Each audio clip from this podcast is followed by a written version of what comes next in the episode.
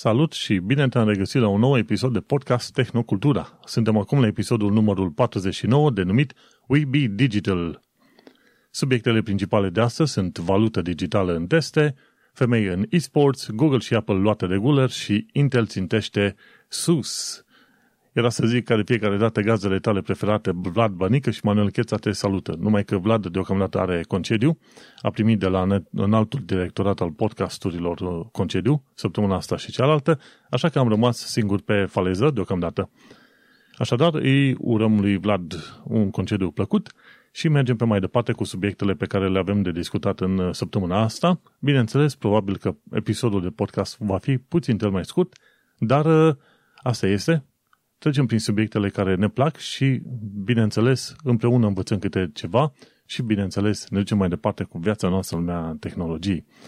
Înainte de orice, nu uita să ne cauți pe iTunes, pe Podbean, pe YouTube și pe Reddit și nu uita să ne dai cookies, steluțe, fluturași, note, app, tot ce se poate da pe acolo, inclusiv comentarii, în așa fel încât oamenii să asculte de comentariile voastre și de recomandările, recom, recomandările voastre și, bineînțeles, să ajungă la cât mai mulți oameni acest uh, podcast, care este un uh, proiect de suflet uh, al meu și al lui Vlad, la care lucrăm deja imediat de un an de zile. În câteva săptămâni de zile vom sărbători un an de Tehnocultura, de podcast Tehnocultura.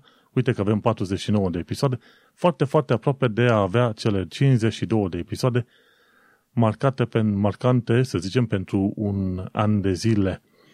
Așadar, în acest episod vom discuta despre valută digitală în deste, femei în e-sports, Google și Apple luate de guler și despre faptul că Intel țintește sus. Subiectele alese de mine aici cumva acoperă o, un spectru destul de larg din lumea digitală, dar sper că vorbește și în, să zicem, în mintea mea, cel puțin, legat de direcția în care văd eu că ne îndeptăm. Și sper eu că până la urmă se vor adeveri lucrurile astea. De ce? O să discutăm și de valuta digitală și de AI care poate să primească, să zicem, brevet sau nu. Ideea este că tehnologia merge într-o direcție foarte interesantă. Cumva reușim să vedem cam în ce direcție se duce. Uite, în ultima perioadă am reușit să joc jocul Cyberpunk și vezi cât de departe poți să aduc ajungă anumite idei sau anumite tehnologii și este foarte interesant modul, universul la paralel în care au loc, să zicem, cercetările științifice și cultura și totul și să vezi cum se îmbină efectiv tehnologia în viața de zi cu zi și cum viața de zi cu zi este transformată și transformă la rândul ei tehnologia. Pentru că asta e și aici discutăm despre tehnocultură, cum evoluăm împreună cu tehnologia pe care o creăm noi. Și cum evoluăm? Ei bine, uite, cred că am o primă știre legată de cea de la The Register. Și spune ceva în felul următor. Ci că Corea de Sud obligă Apple, Google să, să accepte metode alternative de plată pe propriile lor platforme. Și mergem într-o direcție în care ar trebui să ne aducem aminte că se întâmplă lucrurile într-un mod ciclic. De ce? La un moment dat, anumite firme sunt favorizate de către regulile din guvern ca să crească, să se, ridică la, să se ridice la putere. Acele firme ajung majoritare, iar mai apoi guvernul, de, din orice fel de direcție, cel puțin din, din rândul guvernelor democratice, guvernul trebuie să stabilească puțin apetitul ăla nebunesc al firmelor mari pe care înainte le-au ajutat în așa fel încât să permită altor firme noi să se ridice pe umerii firm, firmelor ăstora mari și să creeze, bineînțeles, mai departe platforme și alte moduri de interacțiune. De exemplu, undeva la începutul anilor 90, AT&T și din America și alți provider de telecomunicații au fost uh, blocați în a intra în tot felul de segmente legate de internet. Li s-a dat voie să furnizeze internet, însă nu aveau voie să controleze alte chestiuni și nici să devină un fel de gatekeepers pe internet. Și asta a permis unor firme gen uh, Google și Facebook să se dezvolte. Bineînțeles, Google și Facebook în momentul de față au ajuns mari, puternice și interesante și la rândul lor ele devin un fel de gatekeepers și nu permit altor oameni, firme, să zicem, platforme să se dezvolte, pentru că, bineînțeles, nu este în interesul lor financiar să facă treaba asta. Și așa o să vezi și în SUA și în alte părți cum intervin țările, guvernele și pun uh, piedică firmelor ăstora mari pentru că cumva se întind uh, peste măsură. De ce? Pentru că până la urmă, în toate discuțiile astea de monopol, cine pierde este clientul. Și tocmai de aceea, uh, chiar dacă anumite măsuri sunt nedrepte, și poți să spui în mod sigur că anumite măsuri sunt chiar nedrepte la adresa firmelor mari, până la urmă, cine este, să zicem, userul final și cine este beneficiarul final al produselor firmelor respective, este omul obișnuit. Și atunci, omul obișnuit, el trebuie să fie la centru, în centrul atenției când faci tot felul de politici din asta și tot felul de mișcări în uh, teren. Și uite că în Corea de Sud au aprobat deja o lege prin care Google și Apple sunt obligați să accepte metode alternative de plată pe sistemele lor. Și Google și Apple, la un moment dat, au spus, măi, dacă ne obligați să avem o asemenea sisteme terțe de plată, oamenii vor fi puși la risc. Dar uh, Apple mi se pare că zicea la un moment dat treaba asta. Dar este o minciună ordinară. De ce? Pentru că oricum pe internetul ăsta, pe lumea asta mare, există tot felul de procesatori de plăți. De exemplu, foarte cunoscuți sunt WorldPay, Braintree, Stripe, pe care le poți implementa pe site-ul tău. Stripe, ci că se implementează destul de ușor. Și sunt multe altele. În România, cred că e PayU și alte chestii de genul ăsta. Și atunci, faptul că Google și Apple se plâng că nu sunt metode sigure de plată prin platformele lor, este o minciună extraordinar de mare. Ei găsiseră la un moment dat o vacă de mulți în urmă cu ani și ani și pentru asta cer 30%, nu numai că cer 30% când cumperi o aplicație de pe Play Store sau Apple Store, ci pur și simplu îți cer să plătești 30% din orice fel de chestiuni cumpărate în aplicațiile respective. Tocmai de aceea are loc uh, procesul ăsta cu, cu Epic versus Apple versus Google. De ce? Pentru că Epic, la un moment dat, în uh, jocul ăla lor, ei vindeau, uh, ce știu, hărți digitale, scuturi digitale, arme digitale, ce vrei tu, tot fel de chestii astea. Și erau obligați să treacă prin sistemul de procesare de plată al Apple. Ori asta e o chestie nedreaptă, pentru că tot ce face Apple este să listeze o aplicație acolo, să-ți dea locul de hostat și anumite verificări și gata, ok, plătești o dată pentru aplicația aia, dar pentru tranzacțiile ulterioare chiar nu are rost. La fel cum e Netflix. Până la urmă, Netflixul a putut să ia, să treacă prin sistem de procesare extern. Cumva a, a avut un deal cu Apple. Dar până la urmă s-a demonstrat faptul că nici Apple, nici Google nu au nevoie să sugă atâția bani din tranzacțiile din interiorul aplicațiilor. Înțelegi când vrei să iei atunci când se cumpără o aplicație și acea aplicație este hostată pe serverele Google și Apple, ok, odată. Dar pentru orice fel de plăți care sunt făcute în aplicația respectivă, Google și Apple n-ar trebui să facă treaba asta. Și au făcut-o, e o măgărie foarte mare, oamenii au trebuit să o accepte și acum, pe măsură ce există efectiv doar două platforme mari și late pe internetul ăsta, pe lumea asta, de unde poți să-ți iei aplicații și prin care poți să faci anumite plăți, respectiv zicem de Android și de iOS, ei bine, se discută acum foarte bine să intervină guvernele, regulile, în așa fel încât să oblige firmele astea să permită plăți auxiliare. Și cred că până la urmă Corea de Sud a avut tupeul mai mare decât firmele din alte locuri. Să nu uităm că la un moment dat Google și Apple, care au un fel de grup de lobby în zona Coreei de Sud, se numește, cum îi zice frate? Asia Internet Coalition. Zice uh, că may contravene the, the country's international trade commitments.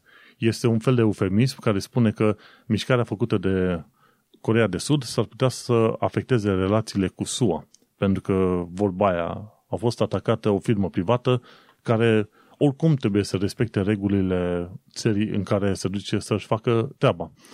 Așa că până la urmă E bine că Corea de Sud a dat, să zicem, curs mișcării astea, următoarea ar trebui să fie Uniunea Europeană și după care și SUA, bineînțeles, pentru că, efectiv, nu văd rostul unor sisteme de plată extra pe acolo.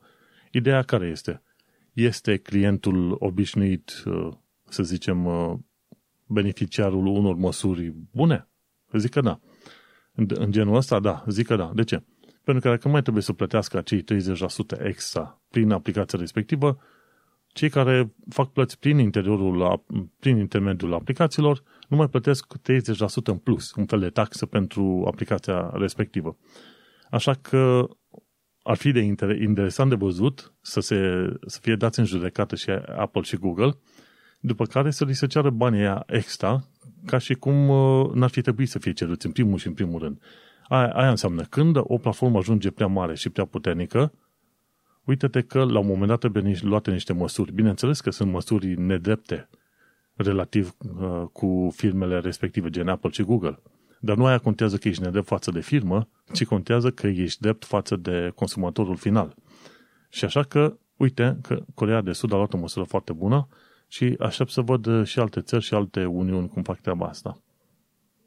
Și bineînțeles, toate chestiile astea merg în uh, context cumva cu ideea de a avea mai multe app stores pe platformele respective. Și în felul ăsta, într-adevăr, deschizi un sistem de operare și îl transformi într-o platformă. Cred că până la urmă câștigul cel mare este întotdeauna să direcționezi o anumită, să zicem, un anumit site, un anumit, un anumit sistem de operare, un anumit hardware să-l, să-l trimiți către ideea de platformă și în felul ăsta cumva democratizezi accesul oamenilor la informație, aplicații, ce știu, și în felul ăsta faci viața mai bună pentru toată lumea.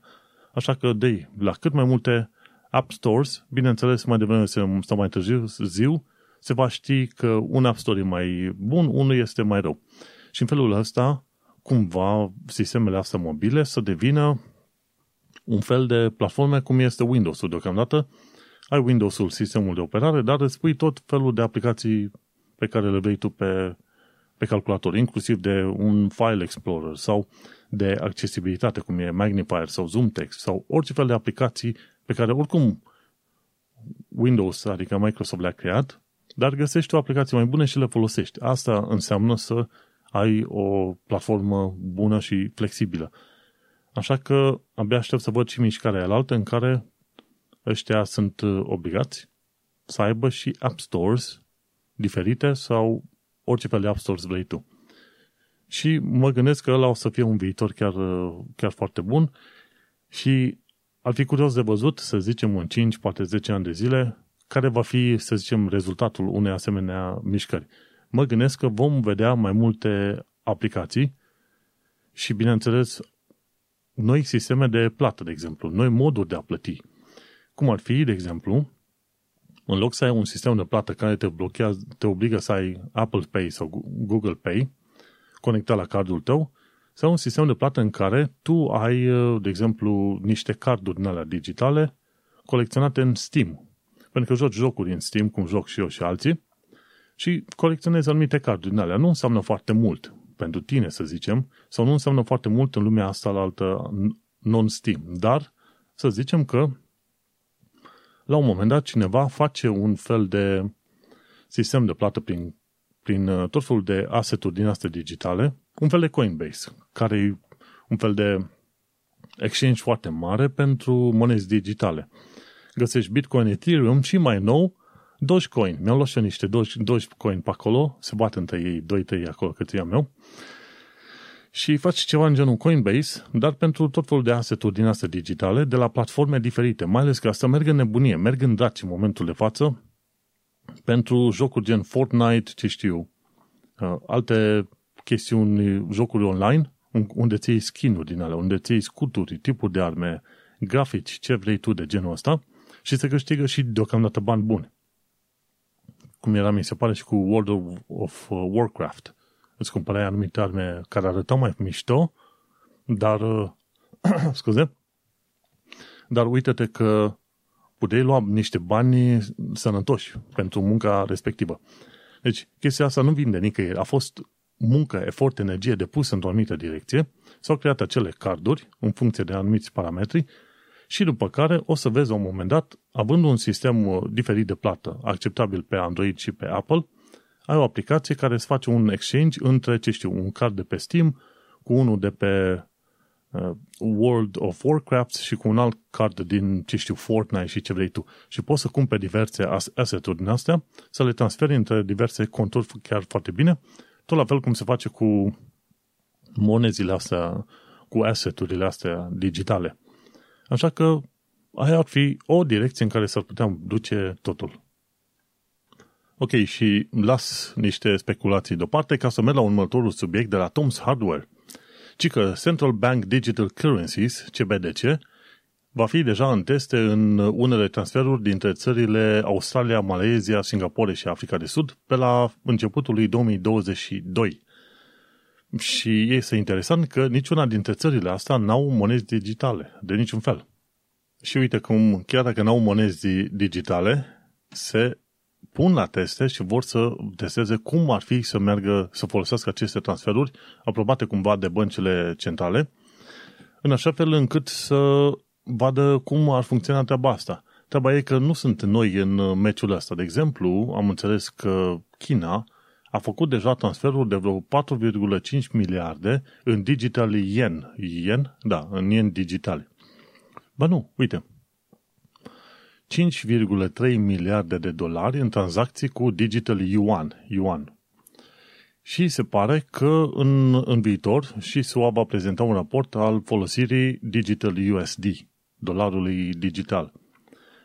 Și atunci nu trebuie să te mire, mai ales când te gândești la asset-uri de alea digitale gen Bitcoin sau CIA, unde ca să le obții și ca să le, bineînțeles, ca să le obții în primul și în primul rând, trebuie să faci un uh, proof of stake, ceva de genul ăsta, să arăți că s-a consumat ceva energie ca să creezi. La CIA este proof of space, mi se pare, ca să arăți că ai spațiu suficient de mare pentru, acel, uh, pentru acea monedă.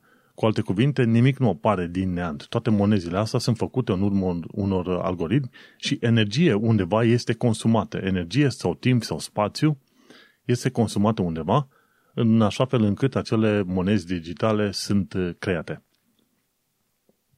Așa că, bineînțeles, când ai digital yuan sau ai digital uh, dollar sau în viitor lei digital și ce vrei tu, atâta timp cât ai, să zicem, acei lei digitali cât au o corespondență cu leul obișnuit pe care le avea tu în bancă, da?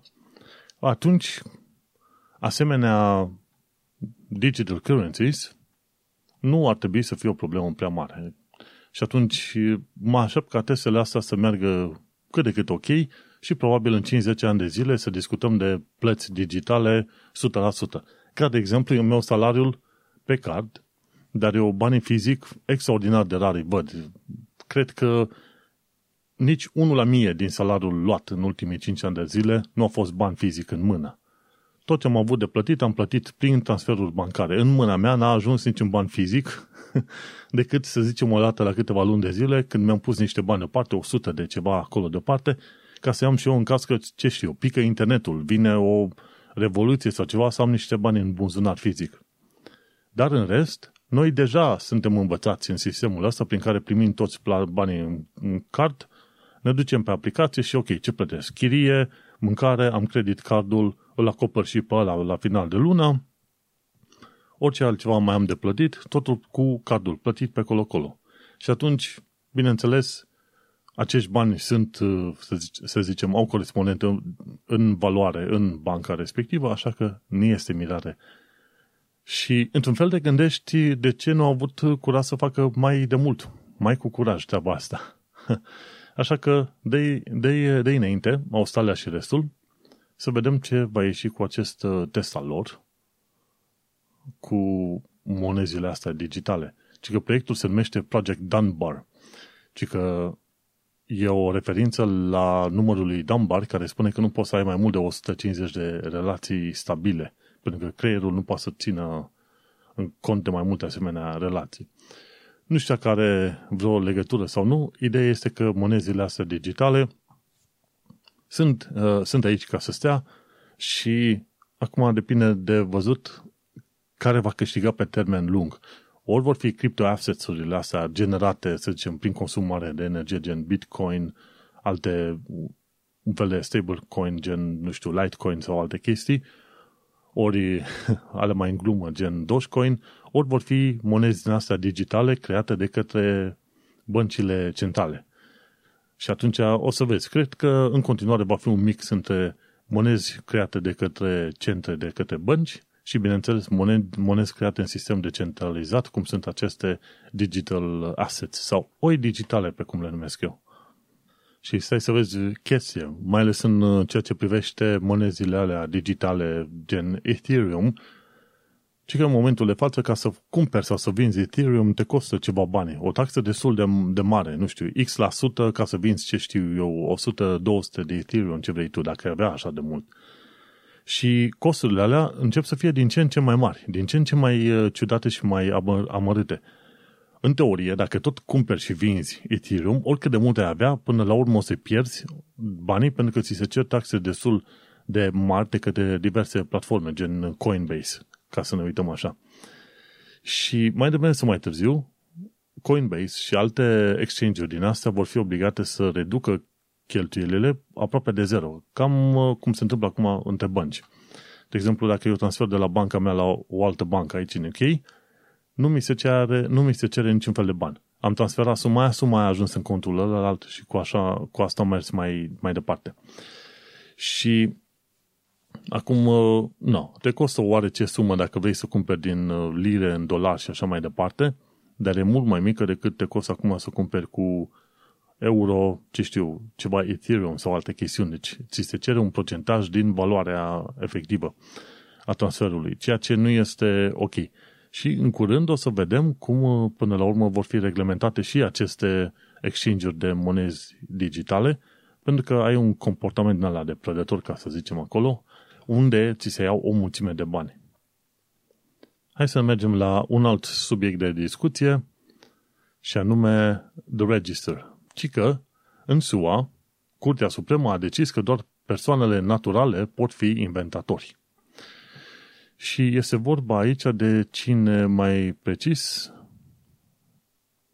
US Judge, da, un judecător uh, din SUA, un judecător federal a, de, a decis să mențină decizia dată înainte de către biroul de uh, brevete și trademark-uri și a spus că nu numai persoane naturale pot fi recunoscute drept uh, inventator de brevete.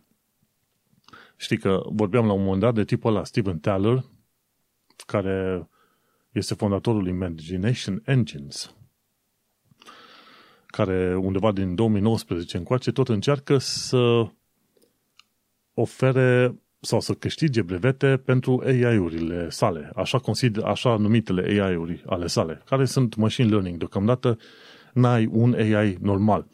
Așa că trebuie în continuare să se discute. Băi, nu ai un AI real generalizat. Noi suntem undeva la o distanță de vreo 50, poate 100 de ani de a obține un asemenea AI generalizat, cu inteligență, cu ce vrei tu, cu toate alea. Așa că, deocamdată, pe bună dreptate, judecătorii pot stabili faptul că persoanele naturale, doar alea, pot, uh, într-adevăr, deține brevetul. Brevetul a fost creat pentru a proteja dreptul inventatorului care a creat ceva să câștige niște bani de pe urma aia, să-l protejeze pentru un 25 de ani, ceva de genul ăsta. Ori un AI nu are nevoie de niciun fel de protecție, nu are nevoie de apă, de mâncare, de alte chestii. Este un soft acolo, ai apăsat pe buton, l-ai închis, ai apăsat pe buton, l-ai pornit. Și deocamdată trebuie stabilit foarte clar că nici măcar nu avem un AI, dar minte să ai uh, nevoie să oferi un brevet unui asemenea AI. Până la AI mai ai mult și bine. Și uite că în SUA până la urmă, în ciuda ceea ce se aude de multe ori, că uite, sunt mulți proști în SUA pe acolo, uite că se iau și decizii chiar foarte bune. Deși, în contrariu, în Australia, am vorbit săptămâna trecută, s-a dat o decizie pentru AI, dar zice că până la urmă deci, brevetul trebuie dat către proprietarul AI-ului. Cumva o chestiune nea uh, ciudată, adică îți dăm dreptate, dar nu, nu-ți dăm dreptate. și așa că, uite-te că nu, nu poți să, fi, să ai uh, un brevet obținut pentru o chestie făcută de AI.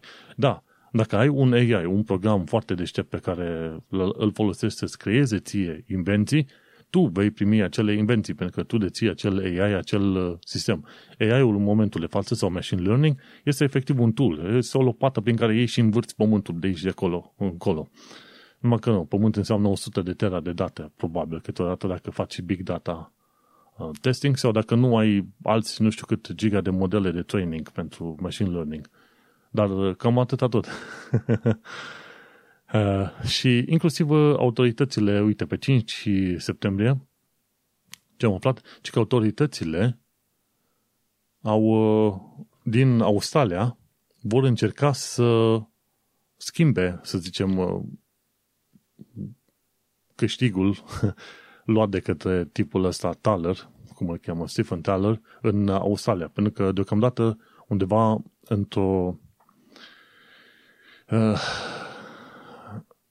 știi cum e, de, într-o curte mai joasă s-a primit, de, nu de apel, dar o curte mai joasă s-a primit uh, dreptul ca un AI să fie un, uh, să zicem, uh, deținător unui brevet.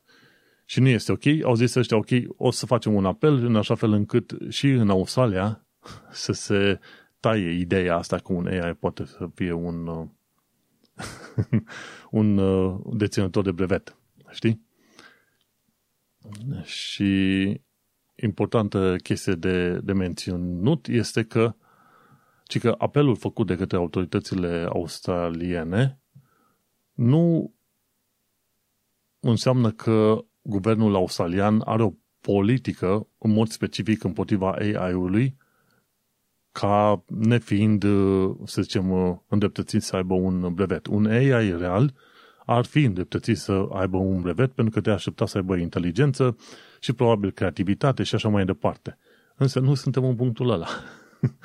Încă nu am ajuns în punctul ăla. O să trebuiască revizuită vreo lege a brevetelor, poate în 50-100 de ani de zile. Uite că americanii până la urmă au, au pus un stop lui uh, tipul ăsta Steven Tyler, care este cel puțin uh, ciudat prin faptul că împinge acolo unde nu trebuie.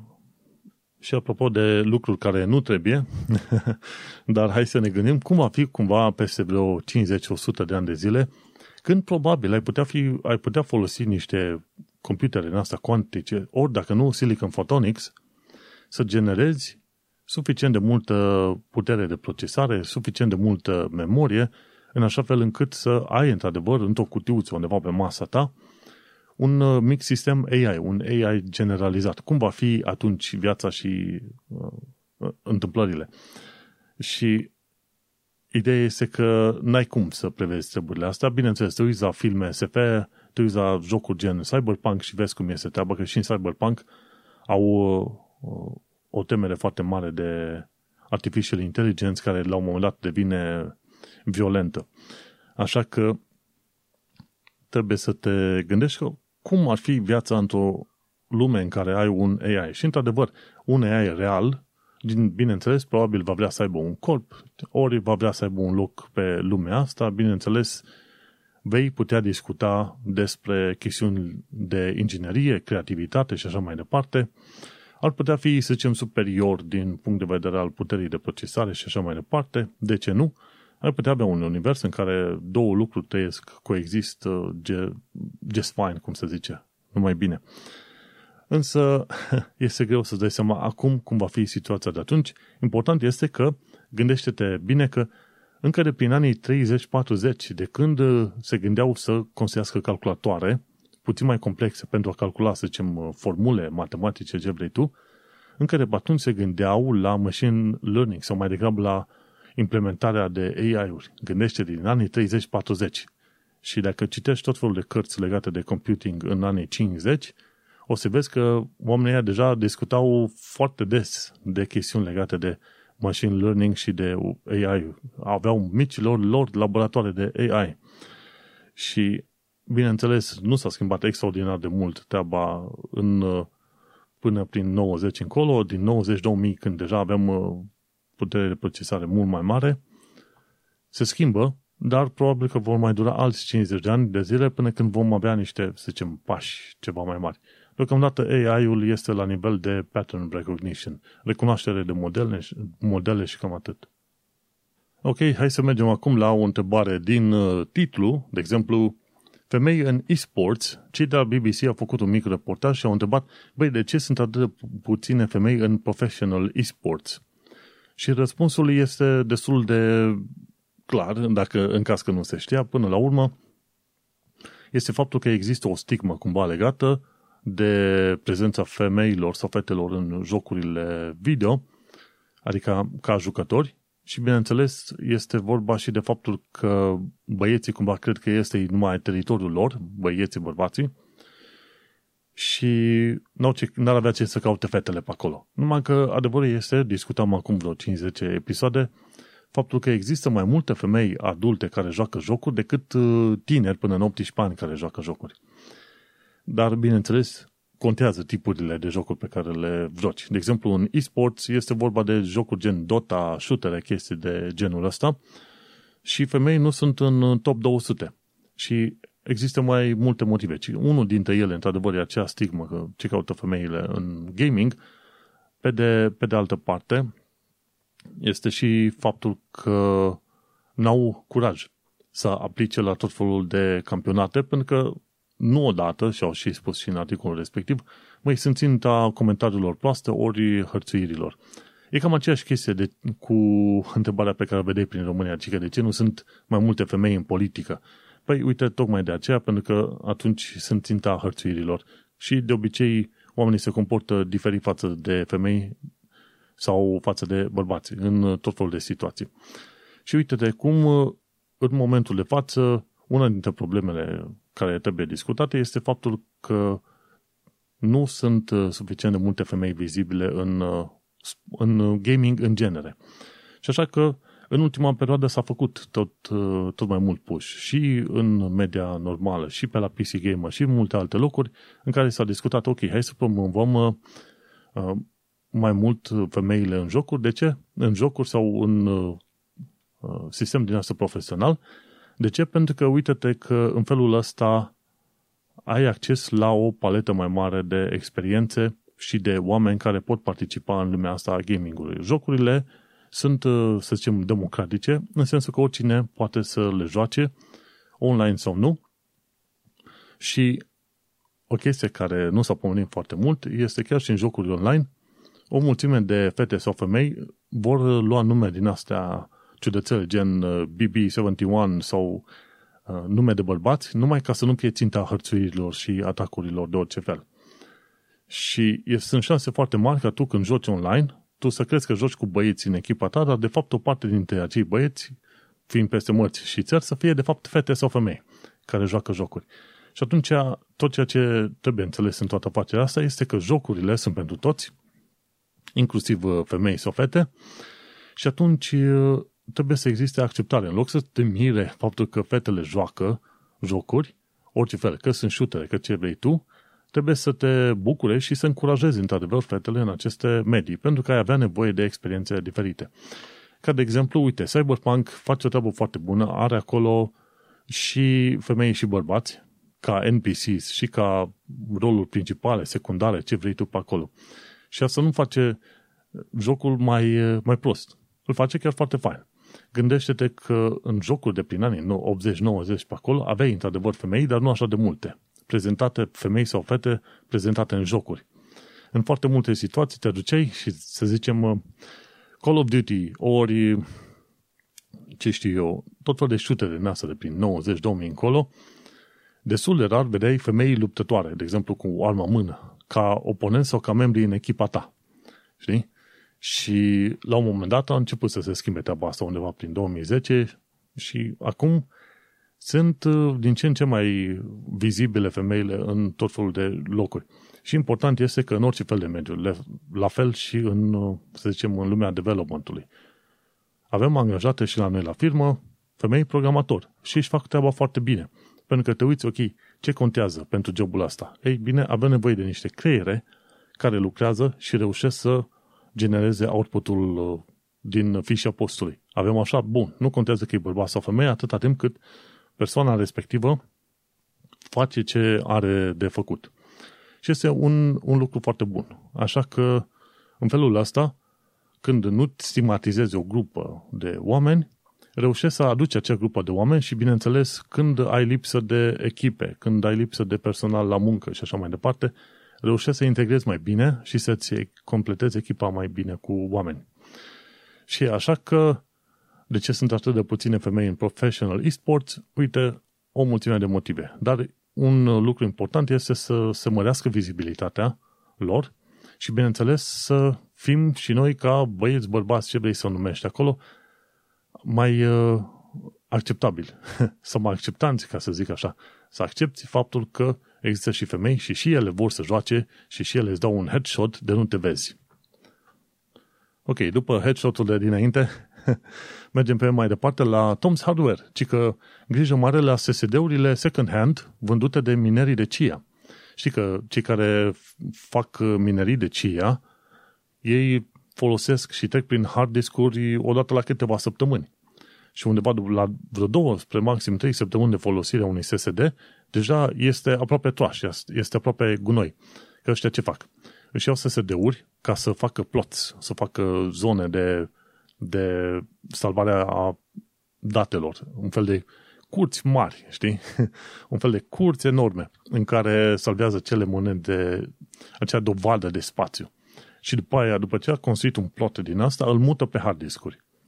Și aceste SSD-uri, după câteva săptămâni, nu mai sunt utile în crearea acele plots și, bineînțeles, ăștia minerii de CIA, de fapt farmerii de CIA, pardon, nu sunt minerii de CIA, farmerii de CIA, vând SSD-urile și trebuie să te uiți foarte bine că unii vând acele SSD-uri prefolosite, gen uh, refurbished sau uh, ca nou, ceva de genul ăsta.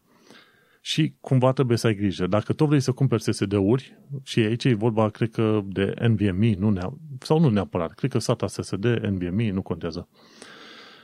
Uh, mai bine nu cumpăra la mâna a doua. Trebuie să fii foarte atent unde a fost folosit acel uh, SSD. Dacă a fost folosit la farming de CIA, să te ferești foarte mult pentru că e o problemă foarte mare la modul în care au fost folosite acele SSD-uri. Spre deosebire de plăcile video care sunt folosite la mining Bitcoin și Ethereum și alte monede din astea, alea cumva, chiar și după 1-2 ani de zile de folosință, încă sunt utilizabile pentru jocuri video. Nu, la fel se întâmplă și pentru SSD-urile folosite pentru farming-ul de CIO. Așa că grijă mare. De curiozitate, la un moment dat am zis, hai să intru și eu pe valul ăsta de CIA, să fac repede vreo câțiva CIA, să am și eu pe acolo. Acum când începe valul ăsta și nebunia și când am văzut cât de mult spațiu îmi trebuie și aveam uh, la momentul respectiv doar un uh, SSD de vreo cât? 500 de giga. NVMe și zic, mă, am, uh, nu am suficient de mult spațiu, plus că îmi trebuie spațiu să-mi hostez local podcasturile. Bineînțeles, podcasturile sunt hostate și pe o terță um, zonă, dar uite-te că nu am spațiu suficient să fac treaba asta. Și în timp când am aflat că, de fapt, farmingul de CIA îți distruge SSD-ul, m-am calmat. Îmi instalasem la un moment dat o aplicație care îți cerea un minim de 125 de giga liber ca să faci și farming de CIA. După am dezinstalat-o și m-am dus liniștit mai departe pentru că nu este, nu este efectiv fezabil pentru cineva în situația mea. Între timp mi-am luat și eu un uh, SSD de 1 tera, am făcut clonarea celui de 500 de giga, am mărit partițiile proporțional și mi-am continuat, dar tot nu fac nimic pe direcția cu farming-ul de CIA. Cred că până la urmă, mai devreme să mai târziu, dacă tot o să vreau CIA, o să cumpăr prin, ce știu, Coinbase sau prin ce au ăștia mai departe. N-am nicio idee. Ideea este că singurul moment în care îți permit să faci CIA este când într-adevăr ai suficient de mulți bani de arunca pe geam în momentul de față. Și uite că terminăm subiectele principale cu o chestie faină de la Intel. Ci că Intel targetează RTX 3070 și RX RX 6700 XT de la AMD cu noua sa linie de plăci grafice Alchemist, ceea ce este foarte interesant. Prețul ar trebui să fie undeva între 400 și 500 de dolari și ca, să zicem, energie consumată ar trebui să fie, sau putere, fiecare placă din asta, undeva pe la 125 de W. Și este un lucru bun, pentru că până la urmă, chiar și pentru România, 400 până la 500 de dolari sau euro este un preț relativ ok și este un punct chiar ok. În principiu, undeva pe la 1000 de euro îți vei permite să-ți faci un calculator chiar super fine de, de gaming. În continuare, și pe la 2500 de lei, undeva 5-600 de euro, s-ar putea să fie chiar un calculator chiar destul de fain de gaming, de făcut, ca să zic așa. Și mă bucură faptul că Intel se duce direct pe RTX 3070 și pe RX 6700. Și asta înseamnă că îl țintește chiar binișor. Și asta ar trebui să o vedem undeva prin 2020 la, ace- la același preț. Acum, zic ăștia MSRP, prețul uh, recomandat pentru Nvidia și AMD. Acum, nu știu dacă Intel va merge pe acel preț recomandat, ori dacă nu va veni direct cu preț uh, umflat. Ideea este că mica mare problemă în toată afacerea asta este că Intel tot se folosește de tipii de la, din Taiwan, de la TSMC, să creeze aceste noi plăci video din linia lor Alchemist. Și e o problemă, pentru că TSMC este supra-overbooked, ca să zic așa, pentru nu numai pentru Nvidia și pentru AMD, dar e și pentru alte firme gen uh, Apple. Așa că sunt curios să văd ce să facă și pe mai departe. Intel, uh, în principiu, au zis că vor să-și construiască propriul lor uh, fab, să zicem, propria lor fabrică, pe nod din asta de 3 nanometri și 20 de angstrom, adică 2 nanometri și așa mai departe, dar asta mai durează undeva până prin 2025, mai sunt 4 ani de zile cel puțin, și ziceau că vor să investească undeva pe la vreo, ce știu, 50 de miliarde de dolari. Bineînțeles, investiția asta se va întoarce înapoi în, în destul de scurt timp. Scurt timp înseamnă 10 spre 20 de ani de zile. Dar îmi place că un jucător mare, care în ultimii câțiva ani de zile și-a cam bătut joc de procesoare, până la urmă se duce pe plăci video. Ideea e să nu-și bată joc de plăcile video. Bucuria mea în toată afacerea asta este că va fi un uh, competitor în toată lumea asta de plăci grafice și, bineînțeles, uh, AMD-ul este mic în comparație cu Nvidia, iar Nvidia la rândul său este mic în comparație cu Intel și cine știe, sunt șanse mari ca Intel fiind mare și puternic să intervină pe linia de plăci grafice cu preț sub al celor de la Nvidia și de, de la AMD. Sunt șanse mari, pentru că dacă vrei să-ți faci o intrare foarte bună, cum altfel decât să lovești la preț. Și așa că, cine știe, probabil că 2022, nu probabil, se pare deja că 2022 va fi un an mult mai mișto pentru gamer decât a fost 2020 sau 2021. Legat de an dezamăgitor pentru gaming, uite că până la urmă n-am rezistat tentației și tot mi-am uh, luat un uh, RTX 3080, că tot, tot uh, îmi făcusem eu vise și speranțe anul trecut prin 2020. Mi-am luat un RTX 3, 3080 cu care, bineînțeles, joc acum Cyberpunk. Și chiar și așa, 3080 pentru un ecran de 2K abia face față. Dacă dai pe RTX, eu sunt pe RTX Ultra, și merge, arată frumușele. Zici că este film, efectiv, care se petrece în fața ta cu reflexii cât mai multe, cât mai multe, nu așa cum ar trebui. Există Cyberpunk în continuare are probleme de jucabilitate, cum se spune, și probabil că dacă a juca Cyberpunk peste vreo 2-3 ani de zile, ar arăta mult mai bine decât acum. Și în, în momentul de față, și acum arată chiar foarte bine cu RTX, ai tot felul de reflexii foarte interesante și pe geamuri, și pe mașini, pe clădiri, în apa de pe stradă, de exemplu, sunt anumite bălți pe trotuare și într-o zi probabil o să vorbesc mai pendelete de Cyberpunk. Dar uite că am uh, cedat tentații și am cumpărat o placă video dar uh, undeva puțin peste, puțin peste, puțin spus, 25% peste prețul uh, recomandat. Pe de altă parte, scuza mea că locuind în uh, Londra, chiriile oricum sunt enorme și compar cu banii dați pe câte o chirie. Și atunci mă mai împac că cumva am făcut o investiție bună. Și în principiu ar trebui să rămân pe 30-80 mult și bine, pentru că chiar când Nvidia, de, Nvidia va scoate generația 40 încolo, nu va fi un salt atât de mare în materie de performanță pe cum a fost, să, zice, să zicem, 3080 față de 2080. Așa că, cel puțin pentru vreo 2-3 ani de zile, voi sta liniștit cu placa asta video. Bun, mergem mai departe. Uite, PC Gamer. Far Cry 6, ci că are specificații aproape ok. Dacă vrei să joci la 1080p, ceea ce înseamnă că majoritatea oamenilor au ecrane pe 1080p, ai nevoie doar de un Nvidia GTX 960 de 4 GB. Și asta înseamnă că pentru majoritatea românilor care fac gaming pe 1080p este chiar este chiar bun, este chiar ok și cu un procesor Intel i5 pentru gaming, desigur. Sau dacă nu, ai un AMD RX 460 de 4 GB. RAM îi trebuie doar 8 uh, GB de RAM și spațiu trebuie 60 de GB de spațiu, ci că de preferat să fii pe SSD. Acum nu, cum ți norocul. Așa că, în principiu, poți să spui că te poți duce liniștit în, în continuare cu 1080p sau Full HD, cum știe toată lumea. Și cred că și statisticile celor de la Steam ziceau că în continuare o bună parte, mai bine de jumătate de oameni, joacă în continuare la 1080p, la Full HD. Și atunci nu trebuie plăci de video foarte complicate. În cazul meu, am 1440p, care e 2K, și atunci la 2K îți trebuie placă video puțin mai puternică. Îți trebuie cel puțin pentru un Far Cry 6, îți trebuie cel puțin un RTX 3070 sau dacă nu un RX 6900 XT. Și 16 GB de RAM.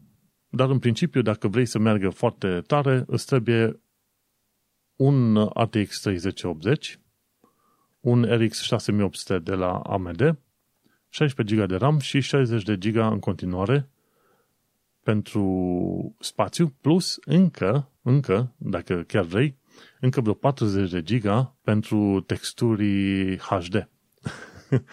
și nu de mult, cred că în urmă cu vreo 3-4 ani de zile am intrat deja în epoca în care fiecare joc nou creat are cel puțin 50 de giga, dacă nu te poți aștepta să fie liniștit între 70 și 100 de giga. Și uite că se întâmplă și în cazul Far Cry 6, la fel, gândește-te când o să apară GTA 6, care probabil o să fie pe piață, o să intre pe piață în 2000, ce știu, 2023, 2025 încolo, ăla la modul în care construiesc cei de la uh, Rockstar uh, aceste jocuri, te poți gândi să fie undeva pe la 150 de giga. La un moment dat mi se pare că și Call of Duty avea un, numai un upgrade la joc, un update de 150 de giga.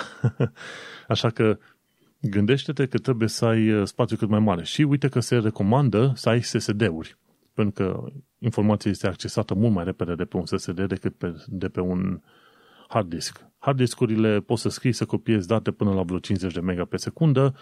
SSD-urile alea clasice, pătrățoase mai mari, alea merg până la vreo 3, 4, 500 de mega pe secundă, ceea ce și alea bine, citire, scriere, dar SSD-urile pe NVMe, în formatul la mic M.2, conectate direct la PCI Express, la slotul de PCI Express, e bine, la alea te poți duce liniștit 3-4 GB pe secundă. Și atunci, când ai un SSD pe NVMe, descoperi ce înseamnă viața la viteză extraordinar de mare când Windows ți, ți se încarcă mai puțin de 10 secunde. Și uite că 100 de giga, dacă vrei să te bucuri cu totul de acest, cum îi zice, de acest joc super interesant, din fericire, eu cum am 3080, o să mă pot bucura de jocul ăsta cu Ray Tracing on, la 2K, pe cum am eu. Și foarte bine. Deci, ca să repet, pentru Full HD te duci liniștit cu un Intel i5, cu GTX 960 și cu AMD RX 460. 8 GB de RAM și cu 60 de GB spațiu. Și s-ar putea să fie chiar bine.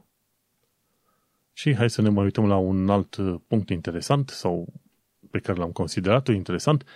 E canalul de YouTube TechMoan. Ei au făcut, ei prezintă tot felul de lucruri mai vechi, așa, dar interesante. Și tipul ăsta de, de curând a prezentat o aplicație de accesibilitate de la Microsoft. Numit, și cum e încă una și mă duc ca să zic așa. Uh, pe Interesting Engineering am aflat de curând de ce nu poți deschide ușa avionului în zbor.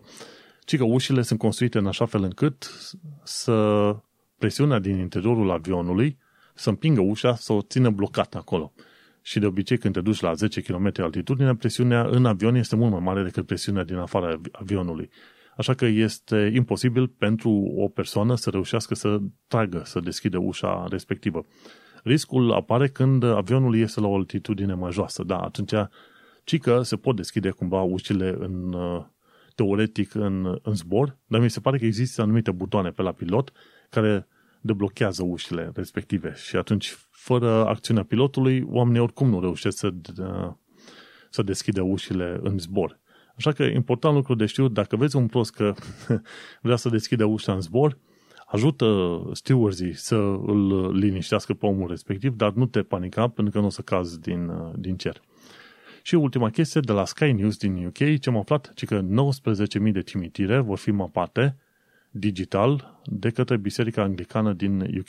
Și că e un proiect enorm care va dura vreo șapte ani de zile și cu oameni cu costum, spe- cu, costum, cu ghiozdan special în spate, cu camere, cu două lasere, cu, cu cinci camere, două lasere și alte chestii de genul ăsta, se vor duce de colo-colo prin parc, prin parc, pardon, prin uh, aceste cimitire și vor mapa 19.000 de asemenea cimitire și vor crea efectiv o bibliotecă digitală enormă ci e o chestie bun, bună pentru de aplicat și în România. Asemenea, echipamente nu costă extraordinar de mult, biserica română nu este săracă, deci dacă ei vor să uh, facă un fel de recenzie a celor cimitire în mod digital, de ce nu și-ar permite să angajeze echipe de câțiva oameni cu un asemenea sistem, le urcă pe online și atunci tot omul vede cimitirul strămoșesc la un click distanță, știi?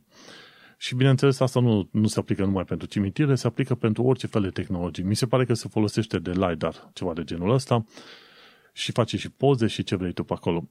Și același sistem se poate folosi să faci un fel de street view, bineînțeles, prin acele cimitire, dar și prin biserici, prin monumente, prin parcuri, pe oriunde vrei tu. Această tehnologie se poate extinde în multe alte locuri și este folosită și de Google în multe locuri ca să de exemplu, să te trimită pe drumuri de munte, să zicem, sau drumuri prin pădure.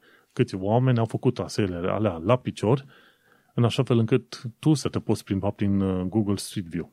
Și pe același sistem să folosesc și cei de la Biserica Anglicană din UK. Uh, Foarte interesant să vezi cum uh, se modernizează și oamenii pe acolo. Cursul de la școală și vorbeai cu tipii de acolo să-ți treacă și prin OCR ca să-ți transforme într-un Word doc. Și cumva OCR-ul ăla funcționa. Dar, uh, uite-te, au trecut 10 ani de atunci și OCR-ul, Optical Character Recognition, funcționează mult mai bine în momentul de față. Și este foarte tare aplicația asta. Chiar uh, mi-a plăcut să văd foarte mult, mai ales că recunoaște și oameni și lucrurile din jur sau zone din jurul tău. și documente și asta. Așa că nu uita, dacă ai pe cineva care are probleme de, de citire, să zicem, persoane cu dizabilități, atunci recomandă Seeing AI. Linkul îl găsești pe tehnocultura.com la episodul numărul 49. Ok, cred că am aberat destul de mult cu tot felul de lucruri pe care le-am avut de povestit pe aici. Ne am ajuns la final de episod, denumit We Be Digital, și vezi cum am scris-o digital acolo în uh, titlu. Acesta a fost episodul 49, înregistrat în data de 7 septembrie 2021. Eu sunt uh, Manuel Cheța, te aștept săptămâna viitoare să vedem ce mai descoperim în lumea asta interesantă a tehnologiei și până unde ne mai duce. Așa că podcastul Tehnocultura te așteaptă pe data viitoare. Data viitoare fiind uh, efectiv 14 septembrie cu o zi înaintea școlii în septembrie în România. În continuare, pe Vlad Bănică o să-l găsești pe Diaspora Cast pe YouTube, iar pe mine mă găsești pe manuelcheța.com, unde am uh, podcastul Un Român în Londra. Succes și ne mai auzim! Baftă!